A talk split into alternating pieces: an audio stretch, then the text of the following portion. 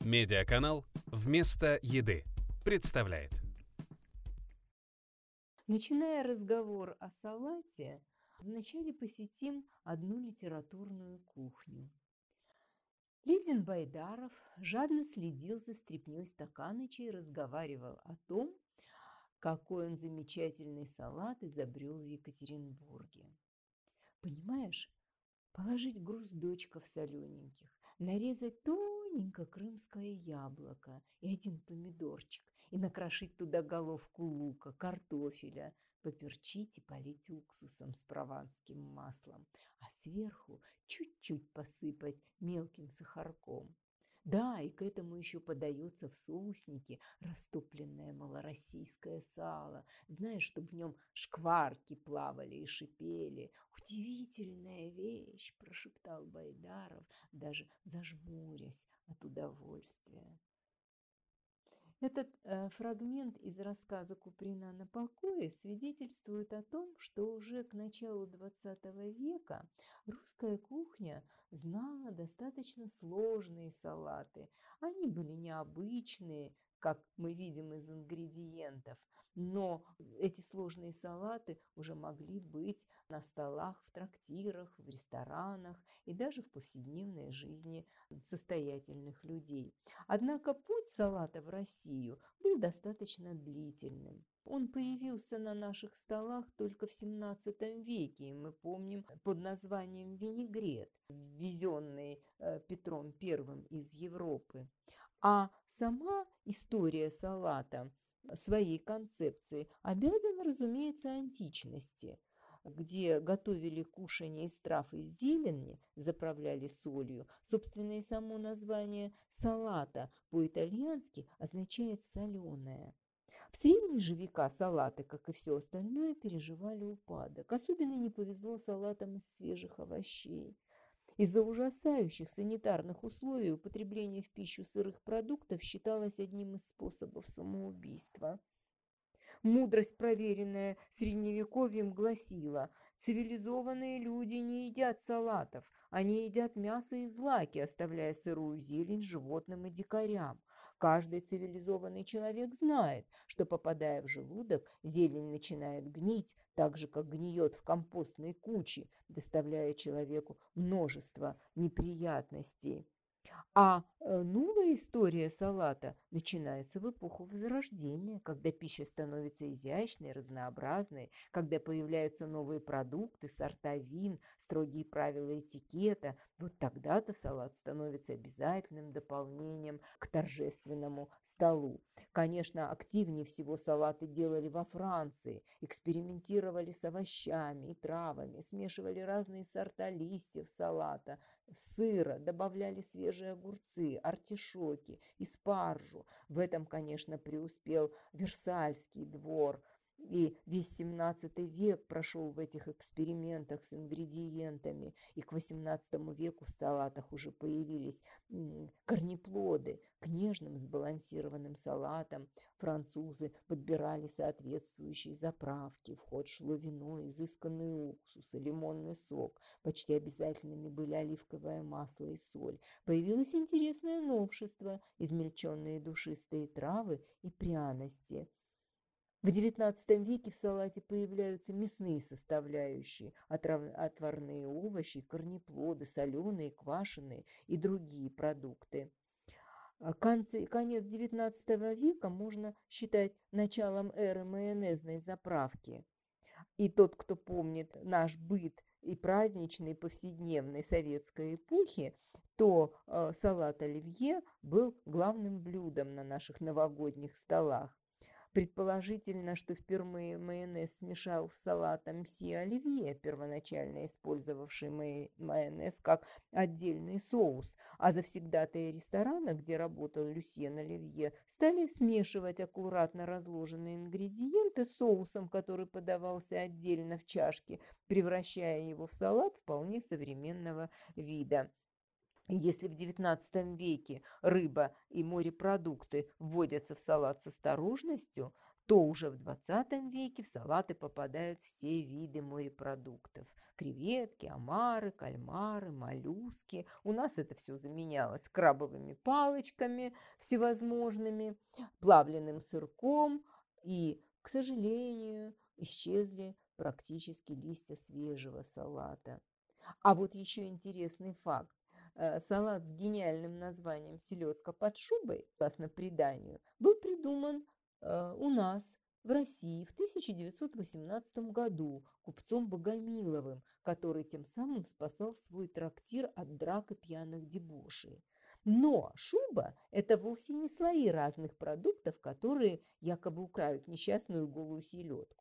Шуба – это аббревиатура из четырех букв – Ш, У, Б, А, что значило шовинизму и упадку, бойкот и анафема. Блюдо с таким революционным названием на Новый год приготовил повар одного из богомиловских трактиров, и в народе его очень быстро назвали просто «селедка под шубой». Но, кстати, здесь в нем была использована самая что ни на есть революционная символика. В частности, символом красного знамени революции была свекла из-за красного цвета, а такие ингредиенты, как картофель и сельдь, являлись символом традиционной закуски пролетариев – Новый салат очень понравился посетителям трактира. Шло время, и примерно к середине 60-х годов прошлого столетия уже ни один праздничный стол просто невозможно было представить без селедки под шубой, которая успешно конкурировала с традиционным оливье. И все-таки самый идеальный салат, на мой взгляд, состоит из свежих овощей. А новую жизнь этот салат обретает, когда ингредиенты салата объединяются специальной заливкой. Об этой заливке мне хотелось бы с вами э, поговорить, потому что классическая заливка, она относится к соусам. А соусы, как и сами вкусы, очень загадочны.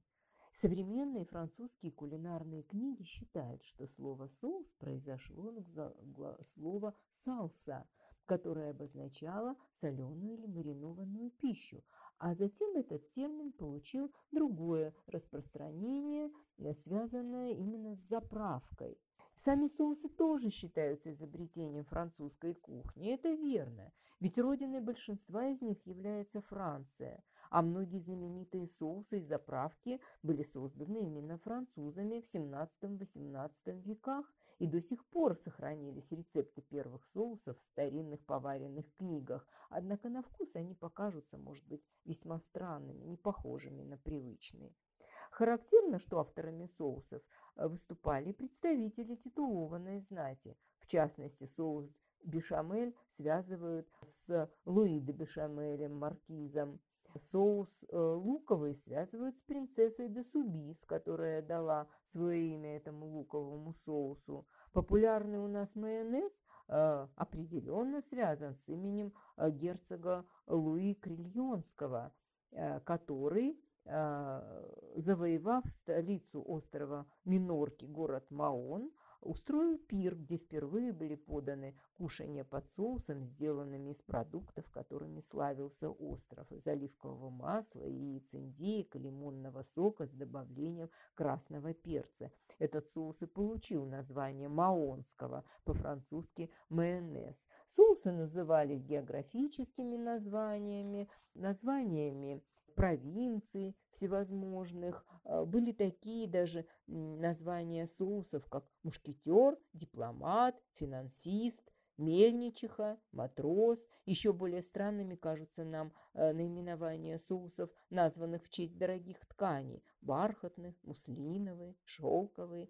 Этим подчеркивалась нежная консистенция соуса. И вообще нынче французская кухня насчитывает больше трех тысяч соусов и, может, э, и не может обходиться без большинства из них, потому что они в значительной степени могут изменять э, э, вкус традиционных блюд и традиционных салатов в зависимости от особенностей заливки, особенностей заправки. И вот если мы говорим о классической французской заправке, которую любят во всех странах, в том числе и у нас в России, то это э, заправка салатная, которая состоит из четырех основных э, ингредиентов. Это горчица, лимонный сок, оливковое масло и прованские травы. Трудно сказать, какой из элементов является здесь главным, потому что каждый из них обладает совершенно уникальными свойствами, но только собранные вместе они создают тот неповторимый букет вкусов, который делает э, салат из свежих овощей изысканным и пикантным. А, ну, на мой взгляд, главным э, все-таки ингредиентом можно назвать горчицу. Такая привычная, можно сказать, обыденная для нас пряность, но она имеет свою историю. Впрочем, как и все в растительном мире. Но горчишная история имеет очень глубокие корни. Ее использовали в качестве приправы еще древние египтяне, выращивая за многие столетия до наступления нашей эры в Индии и на Ближнем Востоке, да и во всей Азии. Первоначально размолотыми семенами горчицы посыпали пищу, Античная эпоха открыла также целебные свойства горчицы, и уже у Гиппократа мы встречаем многочисленные рецепты э, на основе горчицы. Греки и римляне добавляли горчицу в молодое неферментированное вино, которое называли э, мустум ардум. И именно римские легионеры распространили ее по всей Европе. Первый записанный рецепт приготовления горчицы относится к 42 году нашей эры. Кстати, сохранился любопытный факт участия горчицы в военных переговорах. Так однажды, по преданию, историческому, персидский царь Дарий послал Александру Македонскому в качестве вызова мешок семян кунжута. Посылка должна была намекнуть противнику на несметное количество воинов в армии персов, но в качестве ответного послания Дарию был отправлен небольшой мешочек семян горчицы, который, в свою очередь, должен был сообщить, что меньшее по численности войска Александра, тем не менее, намного горячее в бою. Там же, в Греции и в Риме, а, горчица считалась еще и сильным афродизиаком. В частности, по одному из мифов, именно из горчицы бог Зевс сотворил зелье, которое вызвало в Афродите жар любви по отношению к земному а, юноше Анхизу. А вот э, у населения Германии в средневековых монастырях э, существовали эм, особые горчишные церемонии. В монастырях назначались монахи, мустардариусы, которые должны были готовить горчицу для общей трапезы, а позднее на продажу. И даже в Ватикане позднее была введена должность горчишного человека, а кое-где в Европе и при монаршеских дворах. А в Германии даже в начале XVIII века был учрежден религиозный орден горчишного семени. В то же время горчица продолжала осваивать и пространство сознания простонародья. В частности, у населения Германии была традиция зашивать невесте фату горничное семечко для того, чтобы обеспечить прочность брака. В медицине она продолжала использоваться все шире и шире, особенно в русле появившейся фитотерапии в Европе э, в XVII веке. А винный отвар, винный отвар, он в сочетании с горчицей возлечивал многие болезни. Потом ее потеснили, правда, индийские приправы. Но, тем не менее, существует даже э, сегодня э, поучительная сказка в Германии о горчице. В старые времена молодой парень, решив начать самостоятельную жизнь, нанялся в работники к пожилому фермеру, чтобы собрать начальный капитал и открыть свое дело. Три года он работал без устали, а когда пришла пора расплачиваться, старик дал батраку мешок с золотыми монетами и маленький мешочек с семенами горчицы. Обрадованный работник решил для начала отдохнуть от трудов, а потом уже заняться бизнесом. Купил дом, завел богатых друзей, сам не заметил, как прокутил все деньги. И только когда остался от былого богатства маленький клочок земли, он вспомнил про мешочек с горчицей, посеял семена, вырастил и через несколько лет стал уважаемым зажиточным фермером. А вот современными легендами о горчице можно вполне считать восторженные речи гурманов, попробовавших тот или иной сорт этой знаменитой горчицы. А в зависимости от того, какой тип горчицы используется в этой знаменитой французской заправке, и вкусовые особенности салата тоже получаются разными. На данный момент в мире известно три основных сорта горчицы. Это белая горчица или английская, это дижонская горчица. Кстати, большим поклонником дижонской горчицы являлся Александр Дюма, и она, как можно понять из названия, родом из Диж... города Дижона во французской Бургундии. И сарептская горчица, которая получила свое название от знаменитого российского местечка Сарепта в Поволжье. Сарептская горчица в последнее время считается лучшей в мире, а само растение в Европе стало одним из символов нашей страны. Сарепскую горчицу за рубежом нередко называют русской, признавая, э, что она самая остренькая и жгучая, в отличие от сладковатой дижонской и более мягкой английской горчицы. И горчица долго была любимой пряностью в кулинарии европейских государств. Э, но я уже сказала о том, что ее стали теснить индийские приправы – и возрождение былой популярности состоялось как раз благодаря дижонской горчице. В XVIII веке горчицу стали измельчать в муку и просеивать.